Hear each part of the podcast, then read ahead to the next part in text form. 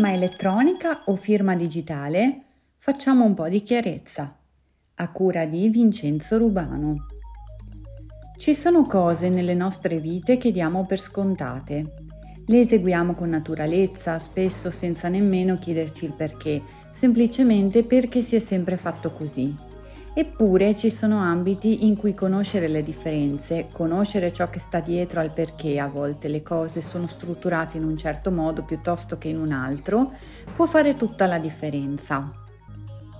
È questo il caso della firma, strumento tanto semplice da utilizzare quanto potente nei suoi effetti?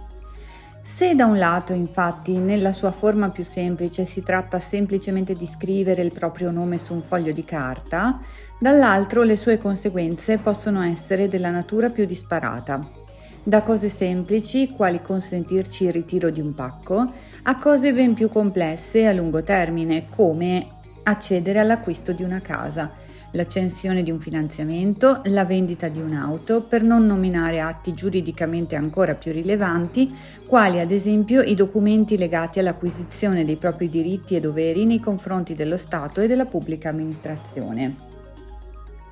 La digitalizzazione ha reso inevitabilmente necessaria un'attenta analisi delle varie possibili tipologie di firme presenti nel nostro ordinamento giuridico, nonché di prendere atto delle analogie e differenze al riguardo presenti nel diritto internazionale. Tenendo conto anche delle peculiarità e delle caratteristiche degli strumenti digitali presenti sul mercato, che certamente non sono identiche a quelle delle più tradizionali carta e penna, ciò spiega l'esistenza di ben tre tipi diversi di firma elettronica all'interno del nostro ordinamento. Ma andiamo con ordine. Per prima cosa infatti occorre definire con chiarezza il concetto di firma elettronica. In questo ci viene in soccorso l'ordinamento giuridico, già che tutti i riferimenti in materia possono essere facilmente individuati in due provvedimenti distinti. Il primo di essi è il decreto legislativo numero 82 del 7 marzo 2005, con successive modificazioni e integrazioni, cosiddetto Codice dell'amministrazione digitale, CAD. Esso infatti è il testo unico che riunisce e organizza le norme riguardanti l'informatizzazione della pubblica amministrazione nei rapporti con i cittadini e le imprese e contiene la normativa di riferimento per la digitalizzazione di molti processi che riguardano proprio tali soggetti. Il secondo invece è il Regolamento europeo 910-2014 che disciplina l'identificazione elettronica e i servizi fiduciari per le transizioni elettroniche, comunemente conosciuto con l'acronimo del suo nome inglese EIDAS.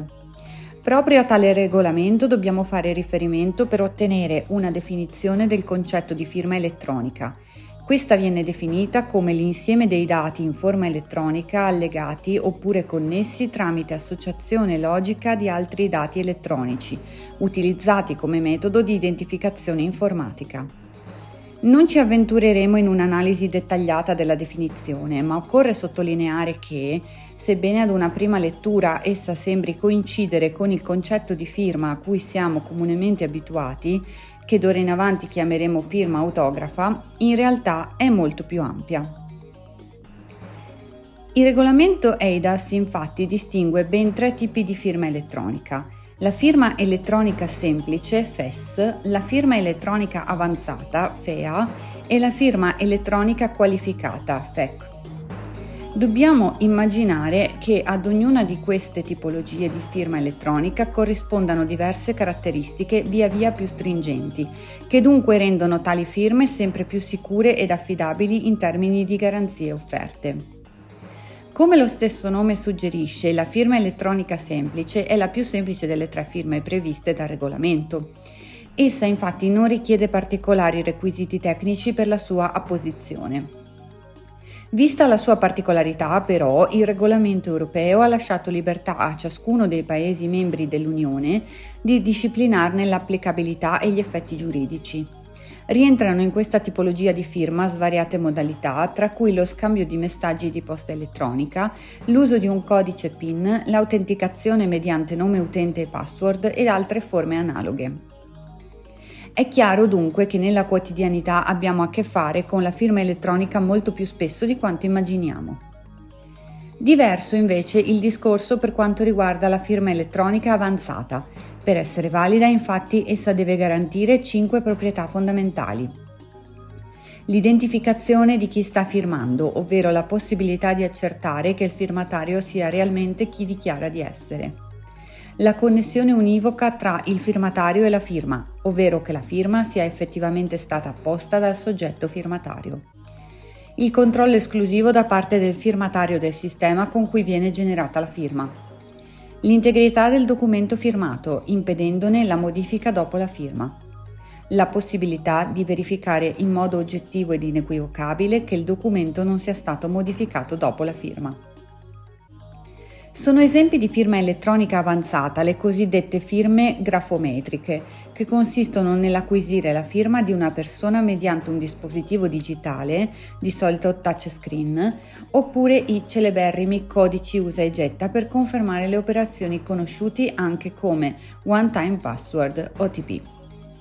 La firma elettronica qualificata, infine, è sicuramente la più sicura delle tre modalità di firma, già che offre le maggiori garanzie Oltre alle caratteristiche previste per la FEA, infatti, essa prevede l'impiego di una specifica tecnologia individuata e richiesta dal legislatore. La firma elettronica qualificata può essere utilizzata solo dopo l'emissione di un certificato qualificato, ovvero di un documento emesso da un cosiddetto Qualified Trust Service Provider, QTSP accreditato che certifichi l'identità di chi la appone e deve essere generata mediante particolari sistemi atti a garantire una serie di requisiti tecnici aggiuntivi molto vincolanti. Poiché le specifiche tecniche necessarie a soddisfare i requisiti per la validità della firma elettronica qualificata sono piuttosto complessi, sono stati emanati appositi standard e protocolli validi a livello europeo. Di solito la firma elettronica qualificata viene apposta utilizzando dispositivi specifici quali particolari generatori di token, smart card e chiavette USB per questo specifico scopo, rilasciati dai QTSP. Cosa cambia tra i tre tipi di firma elettronica? Posto dunque che ci ritroviamo a utilizzare la firma elettronica molto più spesso di quanto immaginiamo, a volte senza neanche accorgercene, ha senso chiedersi quali siano le differenze sostanziali tra queste tre tipologie di firma elettronica. Senza avventurarci in troppi tecnicismi, e ci perdonino i giuristi più intransigenti, specificando possiamo dire che le differenze esistono e sono legate al valore legale della firma stessa. Di conseguenza, visto che alcuni atti giuridici hanno conseguenze più significative rispetto ad altri, si pensi per esempio alle alle conseguenze del ritiro di un pacco comparate con la firma dell'atto notarile di vendita della propria casa, non tutte e tre le tipologie possono essere utilizzate indiscriminatamente. L'ordinamento giuridico italiano riconosce il valore della firma elettronica semplice, Tuttavia, in caso di controversie su un documento firmato in questo modo, il riconoscimento della validità della firma è subordinato al parere di un giudice. Tale parere dovrà essere espresso tenendo conto delle caratteristiche oggettive di qualità, sicurezza, integrità e immodificabilità della firma stessa, del documento su cui è stata apposta e della modalità con cui si è svolto il processo. Specificando alcuni tecnicismi, invece, si può dire che la firma elettronica avanzata abbia la stessa validità della firma autografa. Essa vincola i soggetti esattamente come se avessero firmato un documento in formato cartaceo. La sua validità infatti si ha fino a querela di falso del firmatario. In caso di controversie, infatti, chi ha accettato il documento firmato in questo modo dovrà dimostrare la validità della firma. La più sicura delle tipologie di firma elettronica è dunque la firma elettronica qualificata. In caso di controversie su un documento firmato in questo modo, infatti, è onere di chi non riconosce di aver firmato il documento dimostrarne la falsità, cosa molto complessa dal punto di vista tecnico. E la firma digitale? Comunemente però nel nostro paese più che di firma elettronica si sente parlare di firma digitale. Cosa cambia tra le due allora? La risposta è che, come spesso accade, la firma digitale è un concetto previsto solo dallo Stato italiano.